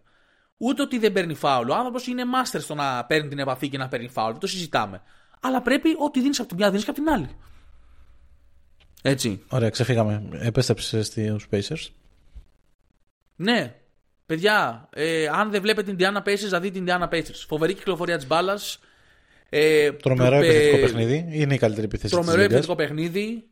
Είναι η καλύτερη επίθεση αυτή τη στιγμή στατιστικά. Δεν μου κάνει Ναι, ναι, ναι, εντύπωση. ναι, ναι, ναι. Επίσης, shout out στο Miles Turner, ο οποίος μέχρι στιγμής κάνει career year. Ναι, ένας παίχτης που ακουγόταν Ε, ότι η Ινδιάνα ήθελε να τον, απο- να τον δώσει, ρε παιδί μου, να τον εντάξει σε κάποιο trade για κάποιο λόγο. Ναι, και, και εγώ τον ήθελα σαν τρελό. Ε, ναι, εντάξει, προφανώς τον θέλουμε στον τελικό. Τον ήθελα αρρωστημένα και κολλασμένα, το Miles Turner στην ομάδα. Αλλά από ό,τι φαίνεται κάνει πάρα πολύ καλά η Ινδιάνα που δεν τον έδειξε, διότι πάει πάρα πολύ καλά, είναι τρομερά εύστοχος, διαβάζει καλά το παιχνίδι, είναι τρομερός rim protector, ήταν πάντα ο Miles Turner. Έχουν βάθος. Έχουν, καλό το, βάθος. Έχουν τον Brown, ο οποίος είναι εξαιρετικός. Εξαιρετικός. Πάρα πολύ καλός, Εξαιρετική yeah. επιλογή. Bruce Πολύ Brown. αθλητικός παίχτη. Πολύ ωραίος παίχτη. Εντάξει, φάνηκε και στον Denver πέρσι. Αλλά τώρα έχει μεγα... πιο ενεργό ρόλο, ρε παιδί μου. Ακριβώς. Και νομίζω, παιδιά, αυτό δηλαδή, αν, αν μια μέρα βαριέστε και λέτε τι παιχνίδι να δω σήμερα, δείτε Ναι, ναι, Indiana Indiana, Pacers. παιδιά, Indiana, Είναι ναι. μάση, μάση TV, παιδιά. Ινδιάνα και Celtics. Και το ότι, Ακριβώς. και το ότι μ, στο μεταξύ μας παιχνίδι έγινε ένα blowout που τους βάλαμε 150 πόντους. Εντάξει, ήταν λίγο μαγική εικόνα, με, όχι μαγική εικόνα το παιχνίδι. Ότι ε, εντάξει, ήταν το βράδυ που στους Celtics έμπαιναν όλα. Και στο Ινδιάνα δεν έμπαινε και τίποτα. Δεν λέω ότι η διαφορά δυναμικότητας των δύο ομάδων δεν είναι ότι θα προφανώς οι Celtics κερδίζουν τα παιχνίδια με την Ινδιάνα. Και δεν έπαιξε και ο Tyrese. Και δεν έπαιζε και ο Χαλιμπέρτον. Δηλαδή εντάξει. Okay. Ομαδάρα. Ομαδάρα και Tyrese Haliburton καρδούλες. Σ' αγαπάμε, σε περιμένουμε στα πράσινα. Ναι, ας, ας, πάρουμε, ας πάρουμε ένα τώρα με τον Jrue και αυτή τη βαρεούλα. Και αμέσως μετά ναι, σε περιμένουμε κολασμένα. Και λοιπόν, νομίζω ότι είμαστε έτοιμοι να προχωρήσουμε ίσως θα πω στο τελευταίο θέμα της βραδιάς. Ποιο είναι; Επειδή το ανέφερες και δεν μπορούμε να μην το σχολιάσουμε. Για πες ποιο είναι. Είναι το, το ζήτημα, ε, ε, ελάτε μαζί μας να μιλήσουμε για το θέμα Draymond Green. Περίμενε, πριν το πεις. Μια σχέση συζητούσαμε ναι. για τον Embiid. Δήλωση Embiid Α, ναι. μετά τον αγώνα με τους Celtics. Α, δεν γίνεται να αφαιρθεί. Αυτό έχεις απόλυτο δίκιο, ναι. φίλε. Ότι οι Celtics είναι η καλύτερη ομάδα της Λίγκα. Εγώ, φίλε, σαν φαν των Celtics, εννοείται ότι ακούω μια δήλωση η οποία μου αρέσει πάρα πολύ. Αλλά, εάν ήμουν φαν της Φιλαδέλφια ή αν αυτή τη δήλωση την έκανε ο Tatum, ο Superstar δηλαδή της ομάδας μου, δεν θα ήθελα να, να σε βλέπω ούτε στα μάτια μου. Δηλαδή, ναι, σε, θα κάναμε ένα επεισόδιο μία ώρα. MVP. Είσαι ο περσινός ναι, MVP. Θα κάναμε ένα επεισόδιο. Ναι, ναι, πες. Θες να, να είσαι σε ομάδα contender δεν επιτρέπεται να λες ότι χάσαμε από την καλύτερη ομάδα του πρωταθλήματο. Δεν επιτρέπεται. Πες, χάσαμε από μια πάρα πολύ καλή ομάδα. Ισχύει. Αλλά να σου πω και κάτι, Ρε Συνήκο. Για τη συγκεκριμένη ομάδα, τι άλλο να πει; Δηλαδή, όπου τον έχει πετύχει. Πες από την πιο φορμαρισμένη. Ναι, OK, okay, εντάξει, ναι. ναι, ναι, ναι εντάξει, okay. απαράδεκτη δήλωση. Απαράδεκτη. Και πάλι πάει να καλύψει πίσω από την ανεπάρκειά του πάει να καλύψει τη, την αποτυχία. Μάλλον την ανεπάρκειά του πάει να την καλύψει πίσω από αυτό το γεγονός. Αυτό. Ακριβώς, ακριβώς. Και νομίζω ότι ενισχύεται ακόμα πιο πολύ το επιχείρημά μου από αυτή τη δήλωση, να σου πω την αλήθεια. Γιατί φαίνεται ότι ο άνθρωπος με εμάς έχει όχι ψυχολογικό, παιδιά. Δηλαδή, ε, βλέπει, το, βλέπει το πρόγραμμα ότι παίζει με Celtics και η καρδούλα του τρέμει. Εγώ έτσι πιστεύω πλέον. Ναι, 100%. Δηλαδή, του έχουμε γίνει. Για πάμε για Draymond Green να κλείσουμε. Draymond Green, παιδιά. Σκουπίδι θα πω εγώ Draymond Green. Αχ, ρε Draymond, δεν σταματάς. Δηλαδή, αλήθεια σου λέω, ενώ σε σχαίνομαι βαθύτατα, ας πούμε. Δηλαδή, έχω με, ε, ε, για ελάχιστους παίκτες έχω τη συχαμάρα που έχω για σένα, Draymond Green. Αλλά πρέπει να στα αναγνωρίσει, ρε φίλε, ότι δεν σταματάς να με ψυχαγωγείς, ρε Δηλαδή, εκεί που, εκεί που περνάει καιρός και σε ξεχνάω, γιατί εντάξει, έχει πέσει και απόδοσή σου, Draymond. Σου μιλάω στον ελληνικό, δεν χρειάζεται τώρα formalities μεταξύ μας. Μη σε πετύχει πουθενά. Μη σε Καλά, μην πετύχει πουθενά εσύ. ότι ενώ έχει πέσει και από το οπότε σε ξεχνάω. Ανοίγω έτσι το κινητό μου έτσι να πέρασε λίγο ευχάριστα η ώρα μου, ρε παιδί μου. Και βλέπω ότι. Δεν ξέρω, έκανες. Έχεις κλείσει κάποιο συμβόλαιο με τον WWE. Δηλαδή έχεις ε, κάποιο wrestling contract. Έχει έχεις κάποια καινούριο άνοιγμα στην καριέρα σου. Δεν ξέρω τι παίζει. Ε, ενημέρωσε μα πάντως. Στείλε μας ένα μηνύματάκι να μας πεις. Αλλά δύο τώρα εντάξει. Εγώ δεν θέλω να σταθώ στο περιστατικό, διότι υπάρχουν πάρα πολλές απόψεις έχω δει διαφορετικές απόψεις για ένα περιστατικό το οποίο είναι πάρα πολύ ξεκάθαρο. Το οποίο ναι, εγώ θέλω να συζητήσουμε όμως τις διαφορετικές απόψεις. Συγγνώμη. Γιατί Εντάξει, το μεγάλο πρόβλημα εκεί εστιάζεται στις διαφορετικές απόψεις. Ναι, αλλά πώς το πω, ε, το θεωρώ τόσο τραγελαφικό που πραγματικά δεν, δι, δεν βρίσκω τρόπο να το συζητήσω χωρίς να γελάσω. Δηλαδή το, ναι. ότι, το ότι υπάρχουν όντως άνθρωποι που, που, πιστεύουν, που πιστεύουν ότι Α, καλά έκανε ο Ντρέιμον γιατί ο Ρούντι Γκομπέρ πήγε να πιάσει τον κλειδί. Παιδιά, δει, δείτε απλά το βίντεο. Δείτε απλά το βίντεο να του πήγε ξεκάθαρα να τους χωρίσει. Τέλος πάντων, εγώ σου λέω ότι έστω, έστω ρε φίλε, ότι εμείς κάνουμε λάθος και δεν το είδαμε καλά και όντως ο Ρούντι πήγε να τον πιάσει τον Κλέη και έγινε απαράδεκτος και καλά έκανε ο Ντρέιμον, τον Μάγκας κτλ. Εγώ θέλω να με ακολουθήσει το εξής, το οποίο το έχω ξαναπεί. Ο Ντρέιμον Green σε αυτά τα χρόνια που είναι στο Golden State, όσα πράγματα τους έχει δώσει, τόσα τους έχει στερήσει. Αυτός ήταν που τους στέρισε το πρωτάθλημα το 16 με τις, που μάζευε τεχνικές επειδή κλώτσαγε κόσμο στα χαμνά αβέρτα και έφαγε suspension στο Game 5 που ήταν το παιχνίδι που ξεκίνησε το comeback του Cleveland. Αυτός κόσε τη φυγή του Durant.